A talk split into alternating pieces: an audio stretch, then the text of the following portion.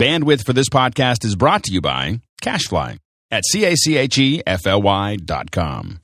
This episode is brought to you by Squarespace.com, the fast and easy way to publish a high-quality website or blog. For a free trial and 10% off your new account, go to squarespace.com/twip.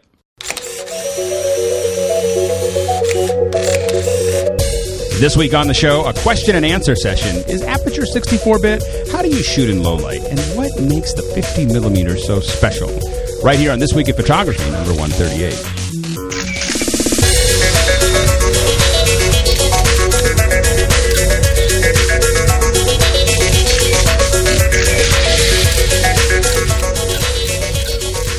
Hi, everyone. Welcome back to This Week in Photography. This is Alex, and I am sitting in for Frederick, who is at WPPI, and he's going to be doing some separate recording there, so we'll hear about that a little bit later in the week. I am here with Joseph Lanaski. Hey, Joseph. Good morning. The travel junkie, and it's just the two of us today. I mean, everybody is at WPPI. I don't even know what WPPI is. Joseph, what is WPPI? It is a wedding photography show, and I will actually be there tonight. I was supposed to be there now, but change of plans, decided not to leave until tonight, so I'll be making the couple-hour drive out to the desert later this evening. So it's all weddings all day? All weddings all the time. Oh, wow. So basically all the hotshot photographers in the world are either at WPPI or are out in Dubai getting a tan. What's in Dubai? That's the Photo Plus, right? Yeah, that's a fun one. I kind of wish I was there, actually. And you're kind of thinking, you know what? Why didn't I go? I only know about PMA and Photokina. Those are like the two that I know about, and then there's so many more. But with anything, that there's a lot of them going on. So do we have a little bit of news of some of the stuff that has been coming up, which is of course during this announcement. And I'm not sure why it was timed with this instead of at PMA, but Panasonic announces, of course, what it leaked a little while ago, which is the new Lumix G2 and G10. So the G2 still has a 12.1 megapixel.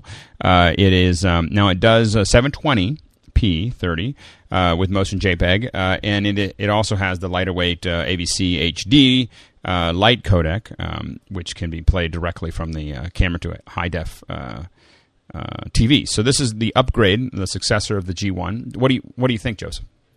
Well, sounds pretty good. I mean, 720p is definitely, it's, you know, one of those more than enough, should be enough for anybody kind of things. I think that consumers don't need the 1080p. You know, a lot of the plasmas out there aren't even 1080. They're 720, at least the slightly older ones.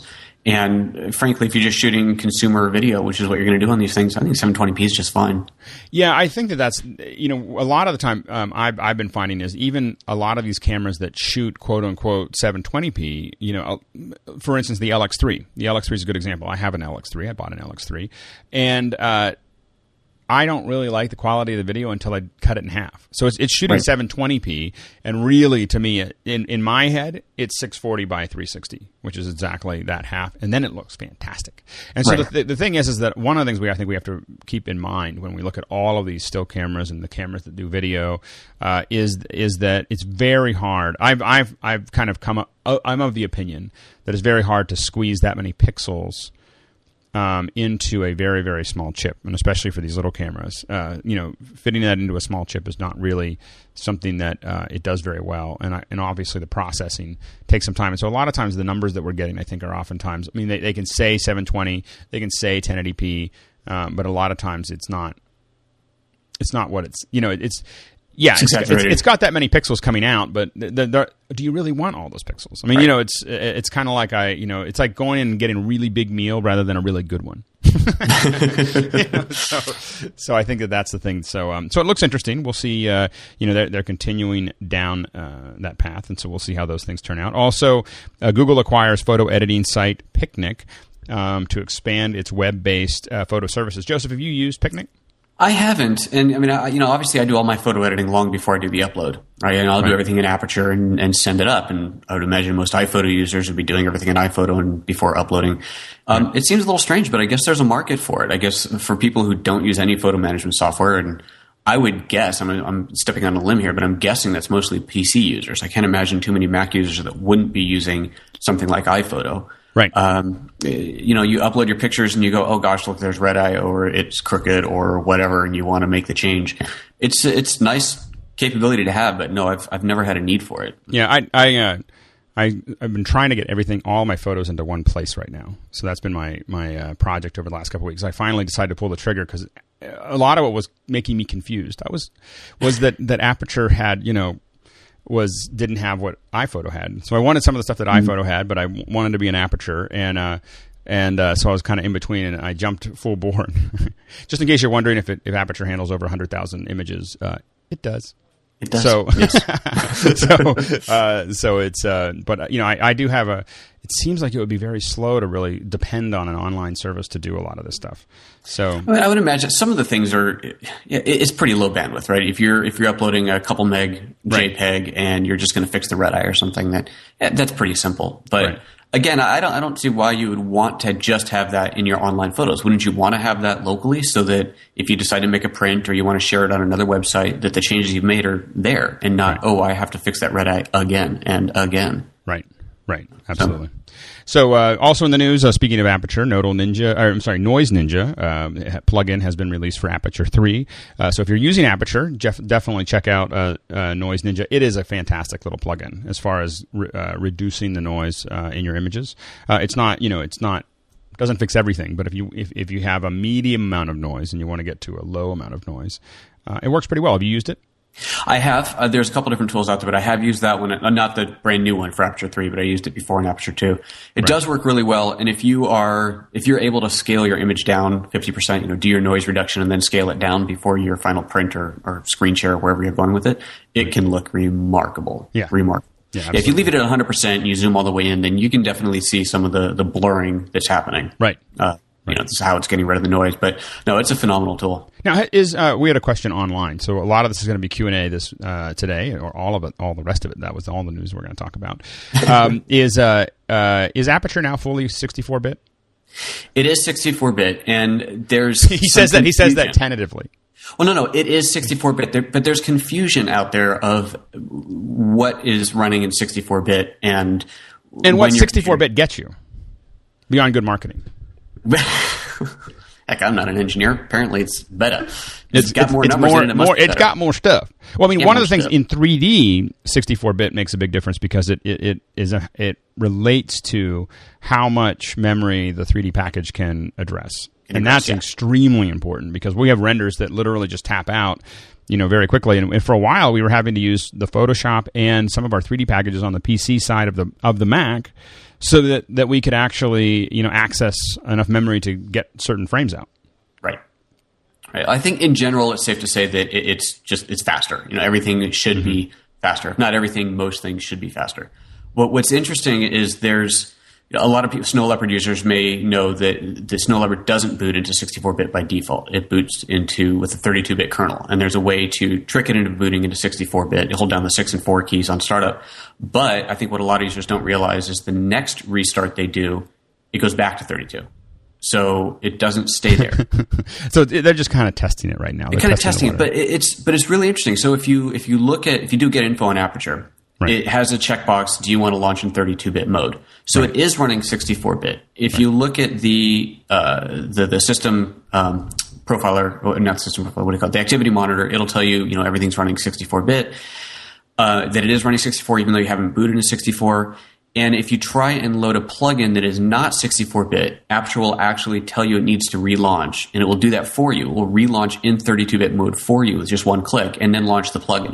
It's really well done how you get there. Right. But I'm not completely sure what the advantage or disadvantage is at this point. I actually did some tests booting the computer in 64-bit mode, holding the 6 and 4 key, and booting it normally in 32. Did some speed tests, just a couple simple things, some exports. And they were virtually identical. So, that's just one thing, obviously, an export. Right. But, and some people, we're going to definitely discuss, we'll wait again to discuss the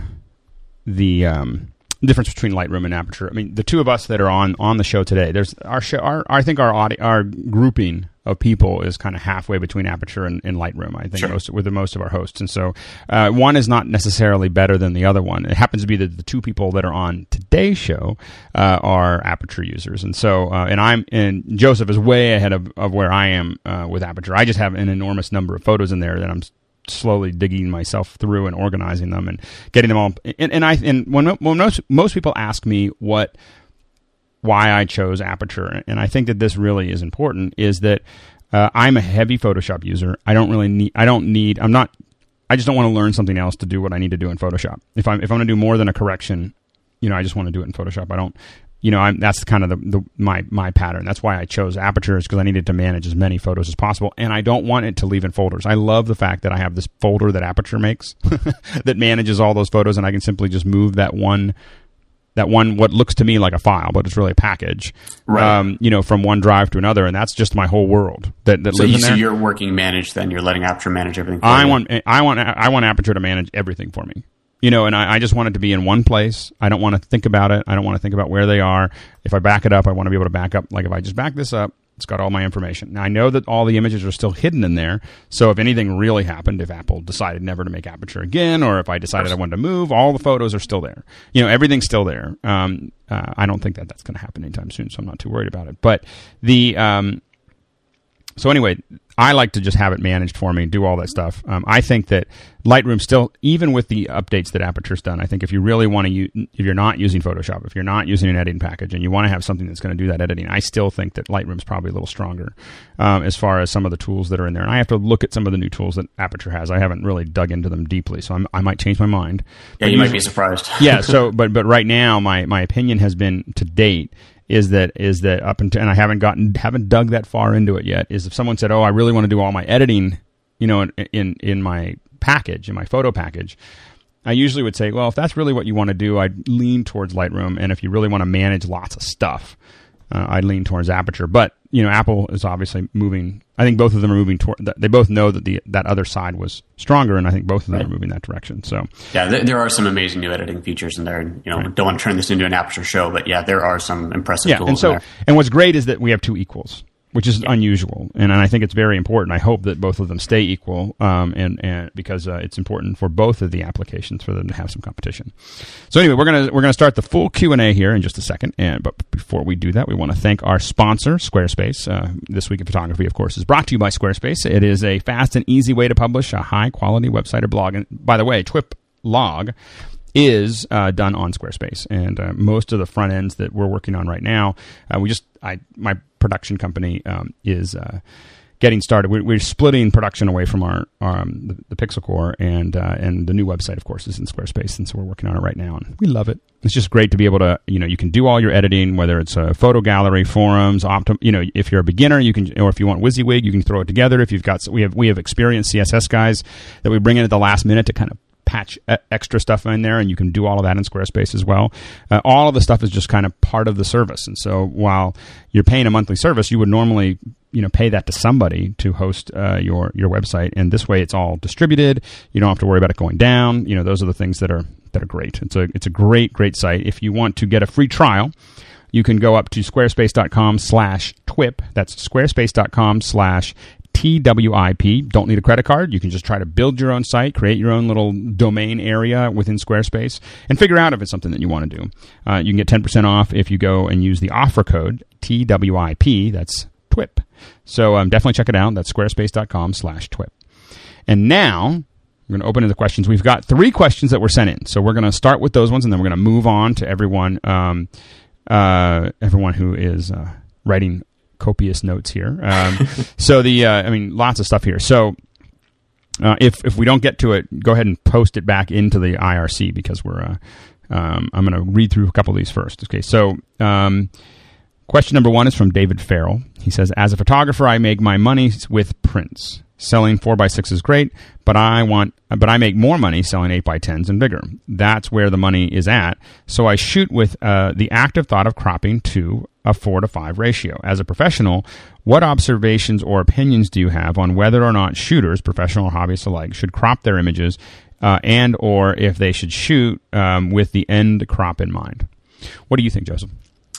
Well, my first question would be, why limit to 8x10? Why does it have to be that ratio? I mean, you can print 8x12s, and that's a very common print size. You can get, or whether you're ordering your prints online or at the local print shop, and buying mats and frames for 8x12s is just fine. So I don't know why he would want to limit himself to that crop ratio.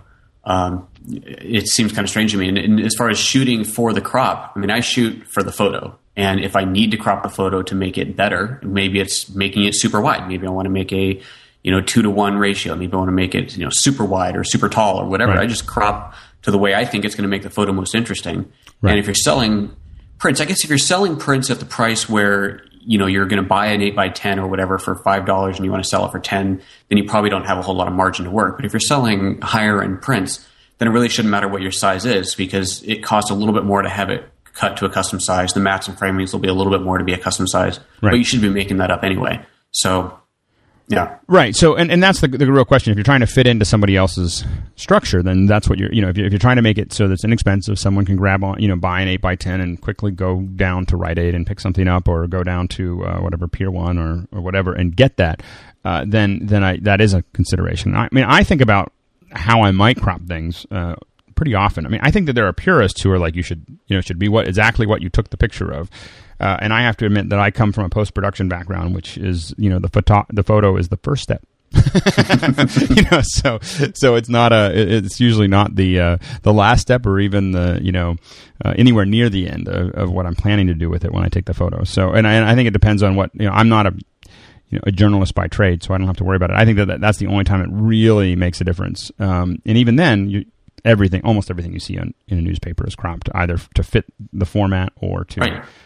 Tell the story that you want. And if you're lucky, it won't be photoshopped on top of being cropped, depending on what magazine you're looking at. So, yeah, right. So anyway, so I think that I don't, as a professional, professional that is related to this field, I would say that I don't think it's a problem to have it cropped. But as Joseph said, you can, don't limit yourself to just what's available at the easy places to buy frames. So next question is from Edward Allen. He said, what's the best way to find out if your images would be of interest commercially as art for posters, etc.? For example, is there a database of photographic agencies to send off samples to, or do you just need to post stuff on Flickr and submit work to online stock image sites? This would have been a good one for Nicole, who wasn't able to make it here today, but what do you think, Joseph? Well, I don't sell commercially that way, so it's a tough one for me to answer, but I would say that I don't think submitting to Flickr or stock is the way to get recognized commercially. I don't think that's it. I don't know necessarily what the answer is, but to me, that's the people who are getting picked up on Flickr. I think it's a lot of luck, right? Because you are a needle in a haystack, and maybe Toyota is going to recognize your photo, and maybe they're just going to steal it to use it, but maybe they'll actually contact you and offer to pay for it. If you're lucky, right? So I don't know that that's really the route to go if you expect to get picked up that way. If right.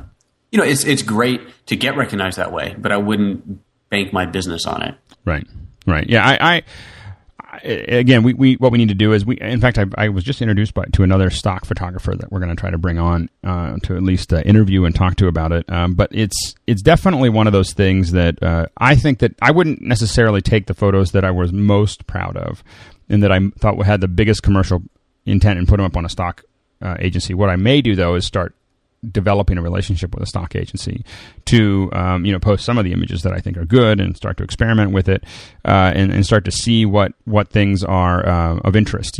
We're looking at doing some stock stuff for iStock Photo and a couple other folks more in the video area, but a lot of the way we're researching it to decide what we want to do, because we're doing it strictly for stock, is to look at photographs that are doing really well, and say, well, what if that was in video? Like what if and a lot of them might be a little bit more mundane, but we're looking at, what do we do with some, if we have any slow time, right? We haven't had any slow time for 2 years, but when we get slow time, we always kind of prep for how we're going to kind of fill that. And stock has been one of the ideas. We've got a bunch of big cameras. We've got a lot of stuff we can shoot with. What if we, filled up any kind of dead time with, with some, grabbing some stock images, and just see if we can get some residual income coming in. So sure, and maybe pay for a couple lenses or something like that. So anyway, that's kind of our approach to it. But hopefully that helps. I think if you're trying to just do posters, I mean, if you're expecting to make a living off of it, then, you probably are going to need a bigger approach. But there's nothing stopping you from just doing it yourself, right? You set up your own website, you get on Twitter, you get a following, and you start selling your own prints. You know, sell them as 20x30s, and either sell them as gallery prints 20x30s for, you know, several $100s, or you sell them as posters at $20 a pop, and right. try and, you know, make up the price on volume. And most people that I know that have gotten into that business did not start in that business. I mean, they didn't just start shooting photos and start selling posters. I mean, usually right. it's, you know, they got a book deal and they shot a lot of stuff for a book, or they shot a lot of stuff and turned it into a book deal, and then they're selling they still sell the prints, or they did it on the side and they collected a lot of stuff and then they went to little art shows. I mean, there's kind of an incremental path to this. It's usually not a turnkey kind of situation, at least right. most people that I've met. Would you agree? Or I would agree. Yeah.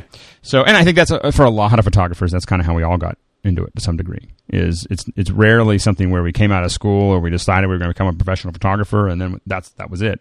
It's usually like on weekends because we're passionate about it, and it slowly builds up to something that we're making as much money doing that as we were doing anything else, and so we move on. You know, so. Yeah, and I think these days it's wise to not expect to make enough money to replace your entire income doing one single thing like that. I mean, I know for me, you know, I have multiple sources of income, and that's what keeps me going. Yeah. If I was relying on one single thing, you know, I'd be dead. You need to have the multiple sources. And that's great because if one dries up, you know, you're not high and dry. Yes, absolutely. So last question that we have sent in is this is from Daniel Lashinsky, I think. I think that's the way it's pronounced at the end. It says, I have always wondered what makes 50mm lenses so darn special. It seems so arbitrary that lens manufacturers can make 50mm lens that has 1.8 aperture for less than $100, but can't do the same for focal lengths above and below 50mm. Is there some technical limitation that only allows 50mm lenses to be fast and affordable? Do we know what the answer to that is? It's a good question. It is a good question. You buy a 28. I bought a 28mm like 1.8, or no, I bought a 28mm 2.8. And it was like it seemed like to start to approach the same price as my 50mm 1.4. And I don't have a strong answer for that, other than one of the things is that most people will say that 50mm is kind of our natural, right. Focal length. So that is what we tend to see the world around us as, except we can see a lot wider. But I mean, it's as far as like how the parallax and distortion works within our eye. That's it kind of matches a 50mm, so that's why it's a special lens to some degree. At least that's my understanding of it. The only thing I can say about why it might be something that you can get, and you can often get faster, fast lenses that are above and below that, and they do get really expensive. So do the 50mm once you go over 1.8. But it may also be a function of mass. I mean, just a lot of people get 50mm lenses. So when you develop the technology for it, that's usually one of the first lenses that people get for their camera. In my opinion, it should be one of the first lenses they get for their camera. Yeah, it's precisely what I was going to say. It was volume. It's probably just a case of volume. And you're right about the 50 being the way that we see the world. If you hold a camera up to your eye and you keep both eyes open, a lot of shooters, they either shoot with both eyes open or they always close one eye, and it's something that you do instinctively. But if you shoot with one eye open or with both eyes open, you'll see the world just kind of lines up with the 50mm. So yeah, it is the pretty much standard. That's the way we see the world. And I think you're right. I think it's just volume. And when we say 50mm, of course, we mean 50mm in a full aperture, in a full frame. Because when you're looking through a crop sensor, like any of the smaller cameras, then what you're really looking at is about an 80, right? So I mean, typically, somewhere in the range of an 80mm, 85mm lens. So anyway, so the someone Scotty Bops on the IRC said an 85mm 1.4 is quote unquote the moneymaker, and it's true. Well, especially when you're shooting with a crop sensor, that's kind of what you have. When you have a 50mm, a standard 50mm lens on a crop sensor, you're getting about an 85, and that tends to be that kind of real close up look, and usually it is it's a great way to, that 85 is just a really great way to focus people on someone's eye. You tend to have a good short depth of field, but you also have, just the right framing for it. So I would say that I still strongly believe that every parent should have at least a little Rebel or a little Nikon with a 50mm fast 50. Yep. I was taking pictures of my kids over the weekend, and it's just like, it really is the the lens. It's the lens to have. I've done many trips now where all I've taken is body and one lens, the 50. Granted, mine's the 51.2, which is nice lens. Right. But that's it. That's all I'll go with. And there are obviously times when I miss having a longer or wider lens. But you know what, man, that thing is awesome. And just carrying that one body and lens around is very liberating. I feel like I have to schlep a bunch of lenses when I'm, if I'm on holiday, I'm trying to just go out and enjoy myself and not be a photographer. I just want to, I just want to be me, but I don't want to, have just a cruddy point and shoot because I want, I do want to still get really nice pictures. And part of what makes it nice is that it's light. You throw even the 1.4. I mean, the 1.8 is really light, but the 1.4 is still fairly light. And I know that. I always have a temptation to put a 70 to, or put a 24 to 70 on or a 70 to 200 on my camera. And it's just, then that's a commitment. Yeah. You're now really committed that you're going to be shooting some good images because it's your back is paying for it. So I think that's part of it. Now we're going to jump into some questions online here, trying to find some good photos here. And I'm trying to read them. If it's too much, I have a hard time. Let's see. Lots of people like their 50, and it is a pretty common thing that a lot of people have the 50. Like to me, the basic. I mean, I don't know about if this is the case for you, but for me, my basic kit would be a 50, a 24 to 70, 70-200, and if I have those are like the minimum. And then there's lots of other cool ones, a 28, fisheye, the thing. Are those kind of like if you had three lenses, would that be in the range that you would get, Joseph? Probably 24-70 was the first lens that I got, right? And that was just the basic, cover all bases, a good fast 24-70, 2.8, mm-hmm. And then the 70-200. So you get those two to start, and you've got all ranges covered, and then you can start adding in the primes. So yeah, certainly the 50. I like some really wides. I've got the 14/8 spherical mm-hmm. for really wide stuff. You got like the fisheye, which is fun, and macro lenses. But if you're just gonna limit yourself to two, I'd say those two zooms. If you're gonna add a third in, then yeah, that 50. A fast 50 is definitely a great third lens to add in there. No question about it. We had a question here from Ghost Dude about the Samsung HZ35W. It's got GPS. It's got a great bright display. It's got a wide angle 24 millimeter. And just the question is what do we think of it? I actually think that Samsung is doing a great job with a lot of the new cameras. And I think that, I have some specific needs that I'm trying to get solved with a point and shoot.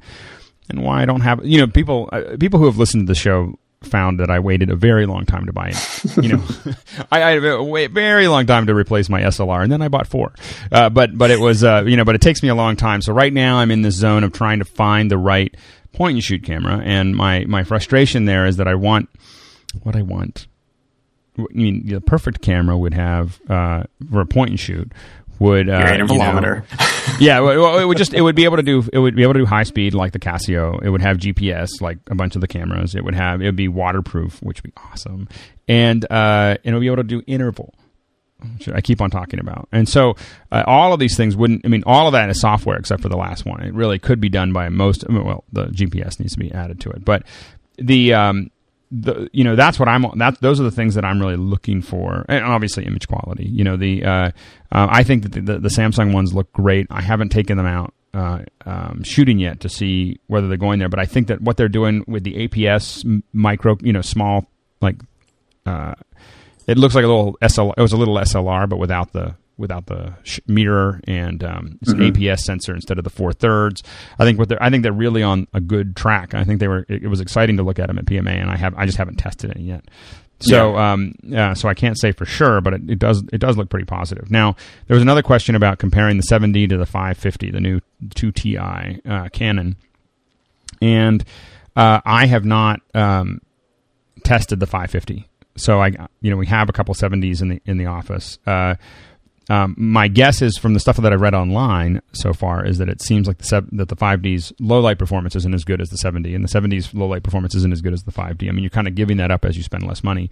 If you're going to be able to capture faster, then you're going to be. I mean, at better lighting. I mean, that's the big thing. Is low light becomes a big issue with all of these cameras. If you're going to be okay with that, then that's fine. There was another question about the 20D. I'll ask you this, Joseph. Is 20D's top ISO is 1600? I used to have I still have a 20D. My wife has the 20D, and his fastest lens is a 3.5. Should I upgrade the camera or the lens? Oof. Yeah, because that's a toughie. Both. Yeah. But yeah, 3.5 is definitely not a very fast one. If you're trying to go for low light, obviously it depends on what you're shooting. He's shooting concerts, so he's been using the 20D to shoot a few local concerts. God, yeah, both. I mean, you need a fast lens to shoot concert photography, right? You've got to have 2.8. It's just you just do. There's just not that much light, and the light changes very quickly, and you need that 2.8 or faster. I just shot something at the Viper Room last week. And it was very low light. They had almost no big lights in there. And I shot everything at f1.2. Yeah. On an 85 and a 50, 1.2 and two bodies. And that's how I shot everything wide open. And I know that my hit to miss ratio of focus or not is going to be very low. I haven't even looked at the shots yet, but I know it's going to be very low because they're moving. I'm shooting at 1.2. I've got about an inch depth of field. Right, but it's the only way to get the pictures. Now, when you're focusing for that, a lot of people ask us, how do you try to get better? How do you make sure that you're actually getting something in focus? What's your technique for getting focus? So I use the continuous autofocus, of course. I'm really good at using the little thumb dial, the thumb widget on the back of the cameras to move the focus point. And I'm constantly moving the focus point and keeping it over the artist's face. Trying to keep it on their eye, of course. It depends. Some artists are bouncing around like crazy, and some of them are a little bit lower key. Right, but keeping that focus point on them, continuous focusing, just keeping it going. And there are times, many times, when the continuous focus it can't do it. It can't grasp it because there's not enough light, in which case, time to go manual. And you just have to focus manually and shoot a lot. And especially if you're shooting wide open, you just got to shoot a lot and understand that you are going to get a lot of autofocus pictures. That's a great thing about digital. Yeah. That's very true. Well, and I think that one of the things that's great about digital in general is that it used to be the only way. Part of the reason that professional photographers got the photos that they got, I mean, not all of it. I mean, a lot of it was a lot of practice and a lot of skill and a lot of art. But one piece of it is that when you started hanging out with them, you realized how many pictures they took. Mm-hmm. They'd go to a wedding and you're taking one roll and they're taking 15. Right. And they weren't trying to get. You're trying to get a good picture every time you pull the trigger. They were trying to get one, three per roll. When they're firing. Nowadays, everyone gets to shoot like that. And it's a good thing to, be that way. I mean, when I see a scene coming up that I think is going to be good with my kids or with people or at an event, I will take 10 or 15 photos of that. From different angles. I'll make sure that I get a good photo from every angle, that things are in focus and things are working, but I'll take a lot of photos. I'll dig into that area. And then I end up with a lot of junk. But to me, that's one of the ways. I mean, obviously I want to wait for that right moment too. But I also want to make sure that I don't just try to take one from each angle. Yeah, it's it's not a replacement for getting the right angle, getting the right composition, getting the right focus. But especially if you're shooting people, multiple people, like you're shooting your kids and you've got, 2 or 3 kids running around in the frame at once, they're never all going to look perfect at the same time. And if you're shooting a rapid sequence, then odds are high that you're going to get all 3 of them smiling or looking cute or whatever at the same time. Something like concert photography, where the artist is moving around a lot, things are changing very, very quickly, very rapidly. So you do need to fire off a lot of frames, but you can't just open up the camera, shoot 1,000 frames, and hope that something is good. You do still have to pay a lot of attention to composition and... Well, and also waiting. I mean, there's this whole, waiting for someone... a lot of times if you see someone having a lot of expressions and being and talking, you want to wait for them to get to that right expression. You don't want to be in between shots or in between focus when they're doing... I think some people I see taking pictures, I think they're just taking lots of photos thinking they're going to get something good, and you still do have to wait for that. I think that... a lot of great photographers that I see, you can see how they just kind of sit there and wait for the scene to unfold in front of them, and they're going to wait for that right moment. And it does take, a lot of thinking about the composition. You got to be watching everything in the composition at one time, which I think requires a certain level of mental muscle that I'm still only developing. I still every once in a while get into the zone where I'm paying attention to the stuff over in the far corner and my foreground subject and all those other pieces. So there's a question about, can you comment on lens calibration with the new Canon bodies? I've heard that much more affordable Sigma lenses have back focusing problems but are otherwise good, and these could be corrected with lens calibration, could they not? So I have Sigma lenses, and they seem pretty sharp on my Canon. So the ones that I actually went a little bit for the less expensive route when I got my 70 to 200 and 24 to 70, we bought Sigmas. you know, for that, which are still, I mean, they're still $800 each or $700 each. Sure. Cheap, well, but the new 7200-2.8 from Canon is $2,500. Exactly. So I decided I couldn't quite afford that. And so, anyway, so that's the, you know, so we haven't had that problem. And I haven't tried working out lens calibration with the new Canon bodies, but it definitely sounds like something we should figure out. Well, I have done that before. Mm-hmm. I was having focus issues. It turned out to be the body. It was a problem with the body with the 1DS Mark III when that first came out. So it's since been repaired. Well, so basically what you do is you set up camera on a tripod and, you know, a fixed something that you're focused on. And focus automatically, get it, you know, locked in on focus, don't change the focus. And then on the back of the camera, you go through settings and you can calibrate, you can tweak it in, you know, -1, -2, -3. I don't remember how high or low it goes, maybe 10 points either direction. Mm-hmm. And you fire off a sequence at each position. And so what I did, it was funny because I just stumbled on these photos the other day and going through my Aperture library and I have this, sequence of photos that's, you know, identical, a picture of just, you know, basically a color chart on the wall. And then I had used my iPhone and I'd set, you know, -10 on the iPhone. And then I swiped it and said -9 and swipe again and -8. And I had a picture of each one of those. So when you go through the pictures, it's like -10, all up to +10. And I roll through them. And the point was you then look at those at 100% and you look for which one's sharpest. And if you decide that -2 is sharpest, then you set that in the camera to -2. And the beautiful thing is that you can set that on a lens-by-lens basis, right? The lens have microchips in them. The camera knows which lens it is. So it says, okay, this lens is -2, this one's +1, this one is 0. Right. And like I said, in my case, it turned out that it was the body that was a problem, not the lens. But I did go through the exercise. It was very interesting to see. Yeah, no, it's definitely something that we're now going to do. I haven't really thought about doing it that much. We do a lot of back focus. It's pretty common for us to do back focus on our larger cameras. We have what's called a Sony F950, which is a big video camera. Yes. And it has the back focus breathes a little bit. So a lot of times if we start in the morning and it's cold, in the afternoon, we'll tend to check our back focus again. And you do that, you know, for us, we're doing that at we set the, pretty far out. We set a focus chart out, and then we get it into focus, and we make sure that we get it to where the lens says that it's 10 feet away, and then we adjust the back focus until it agrees. and that's very important when we're working with larger film cameras because number one is you have a short depth of field, but number two is that a lot of times in film you're measuring out the distance and then just turning the lens to it. There's not a lot of – not doing what normal photographers do, which is actually try to focus, you know, zoom in and focus and then zoom back or whatever. You don't do any of that because you're because a lot of times you have primes on. You can't. So anyway. Well, careful with that just because what you said. I don't want any listeners to think that's the best way to go. Zooming in, focusing, and zooming back out will more often than not change your focus plane. Yes. So that's a very common thing to do in video. You know, you'll see a video production guy just zoom in, you know, pull, you know, get a focus and pull back. But the cameras are built to do that. When you do that with your still camera, it doesn't oftentimes work out that way. So yeah, we got to be careful of that. So other questions here.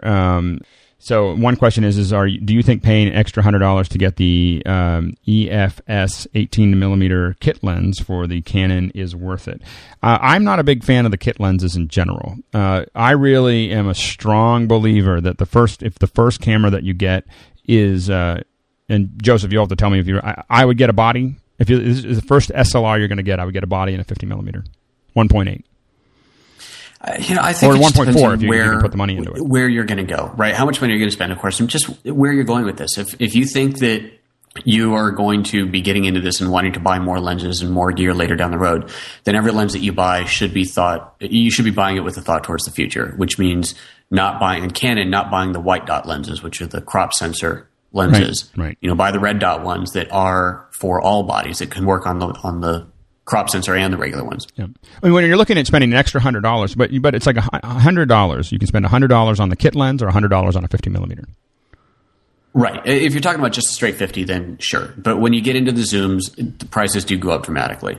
So there's a real consideration of, okay, are you really ever going to upgrade? You're going to take this so far that you're going to buy a full frame camera.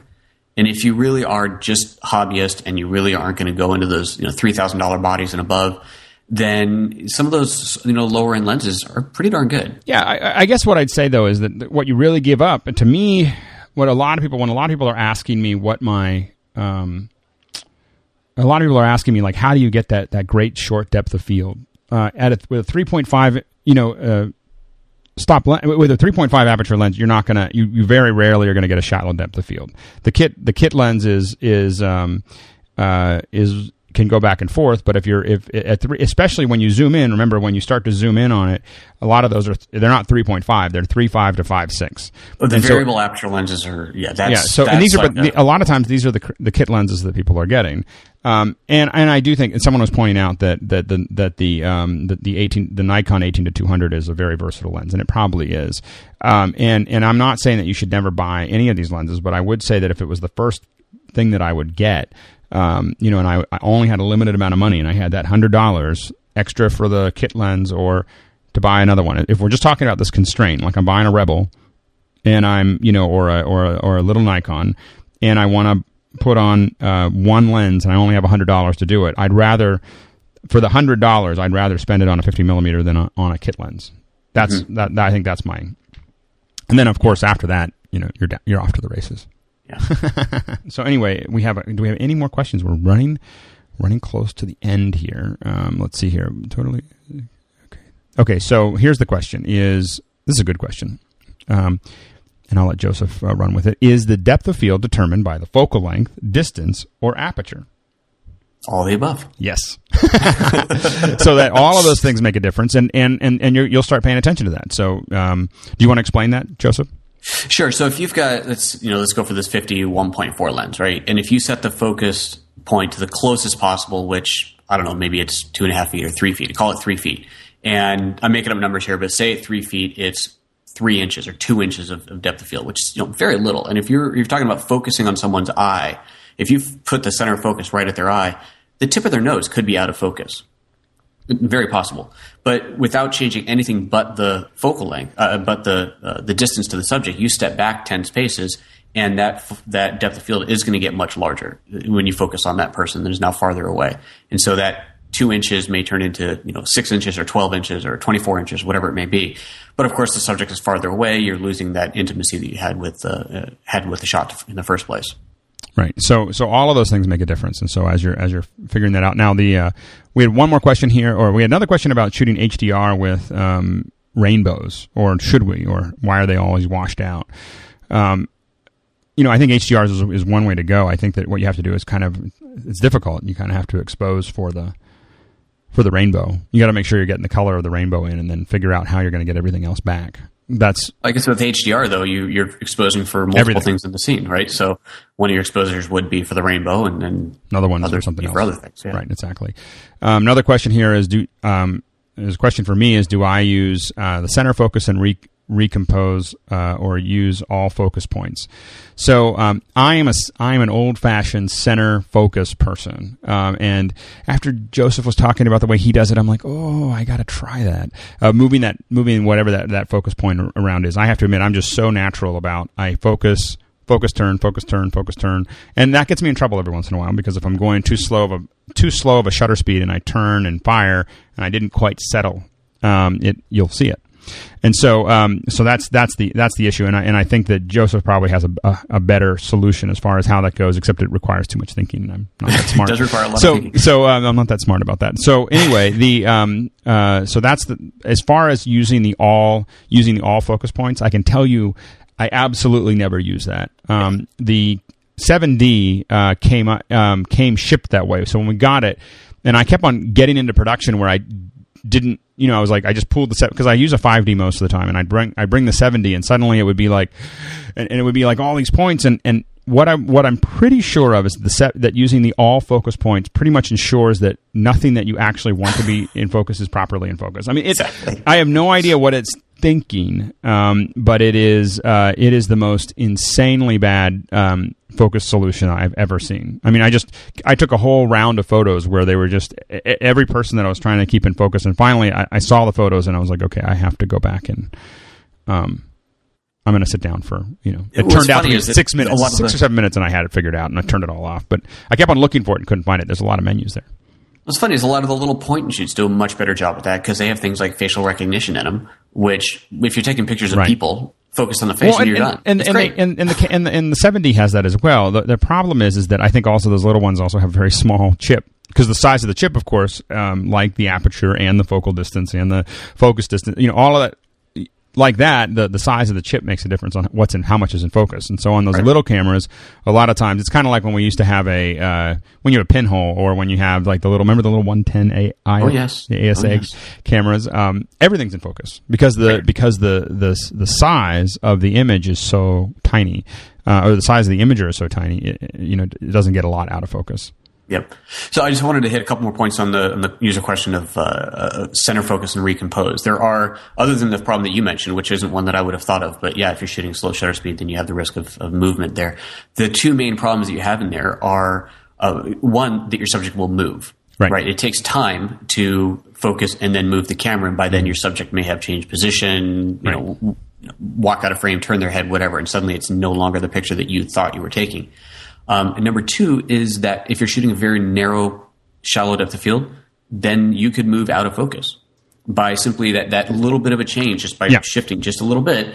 That focus plane is going to change with it. And if you're talking about a really narrow focus plane, that's going to shift. You know, that's a distance to lens. It's an arc, right? You're doing this, and it could very easily shift out of focus. So, yeah, unless you're shooting, scenics that are pretty darn far away, I would never recommend shooting that way.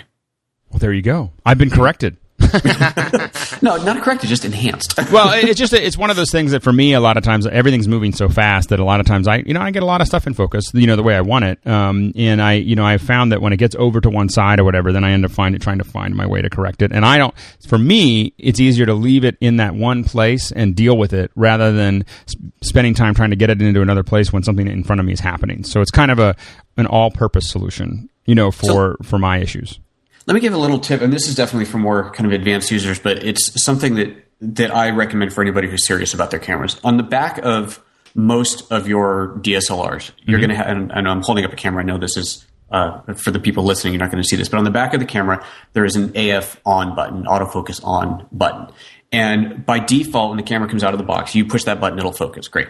Mm-hmm. But of course, if you push the shutter speed, the shutter release button halfway, it's going to focus as well. I turn that off. You turn that off, right? If you disable that, you have to go into the camera settings. You take focusing away from that shutter button, so away from the shutter release, and put it only on the AF button on the back. Then you can leave your camera in continuous focus mode all the time. You never have to change the focus mode. If you want to focus, you push that button on the back. If you don't, you don't. Meaning that you can manually focus without having to switch modes. And when you push the shutter release button, it's not going to refocus your picture because you've taken focus away from that. Right. So by separating those two things, you focus when you want to with that button on the back. Right. And then fire the frame by obviously pushing the shutter release or focus manually. It's great. Because that's what I do is I'm pushing when I do the autofocus. I'm pushing the back. My thumb goes in to set the focus, and then I fire. So it's like my brother. We were just having this discussion in the office. This is the kind of geeky discussions that we end up in. We had a long discussion of how we use our little buttons on our 5Ds. And so my brother he has disabled it for both focus, the back one for the focus, and he has that in auto exposure. Okay. So he uses that. He pushes it in and has that set the exposure, and then he still uses the shutter to pushes it halfway down to get the focus that he wants, and then fires. So that one. I was like, I'm gonna have to think about that one a little bit. I mean, because I do notice that that when you have auto exposure. Now I have to admit I get frustrated with the auto exposure of most cameras too. So I shoot about 80% of the time in full manual. I'm gonna figure out what I want, and then I'm gonna I just. Used to you'll see a bunch in any group of images that I have. You'll see a bunch of like too bright, too dark, and then a whole bunch of them that are about what I wanted. Yeah, see, I would say the problem with your brother's method there is you have to push that button down to take the picture, right? That's the only way to fire the frame is to push the shutter release button. Right. So every time you push that button, you are autofocusing. So if you want to go manual, then you have to switch the modes on the camera. Yeah. Right. You have to hit the switch to go manual. Right. Which is what I'm trying to avoid, right? I don't want to have to turn any more switches on or off than I have to. So by having that thumb control there, if I don't want to focus automatically, I just don't push the button. Yeah. Very good. Very good. I think that turned into a very good discussion. Oh, good. So anyway, we have run out of time. And so we are going to close this one up. Joseph, where can people find you? People can find me online all over the place. I'm going to throw out apertureexpert.com this time. Follow on the Twitters at apertureexpert. And also I want to throw out there, I am going to be in Hong Kong at the end of this month with a couple days free. And if there is anybody out there who would like to either do a photo walk or help organize a Aperture workshop or photography workshop or anything like that, I have been absolutely swamped. I've had barely any time to look at it, but I'm going to be there for 4 days. I think it's the 25th to the 29th. Fantastic. And I got nothing to do right now. So get a suit. Get it. I keep on trying to find a way that I can get a trip to Hong Kong so I can buy a suit. So really well handmade suits. And do that. So, and by the way, if you have questions that you'd like us to answer, so this is a general Q&A. It was a lot of fun. I love doing this. We're going to try to do this at least once a month. If you have a question that you want incorporated into the show, we do Q&A every show. What you want to do is, of course, go to twiplog.com. So twiplog.com. There's a place there where you can give us the questions, and that's going to get them into the system. That's where you want to put that in. There's a question online about if you can where can we submit stories for Mac Break Weekly. That's MBW ideas, and you can also submit ideas for TWIP at TWIP ideas. So that's in the Delicious. So you link. If you go to delicious.com and you link it with, and you just add a tag that is either MBW ideas for Mac Break, TWIP ideas for TWIP, TWIM ideas for This Week in Media. So those are how all of those get in front of us. So so anyway, thank you so much for watching, and you can take that lens cap right off. Get out there shooting.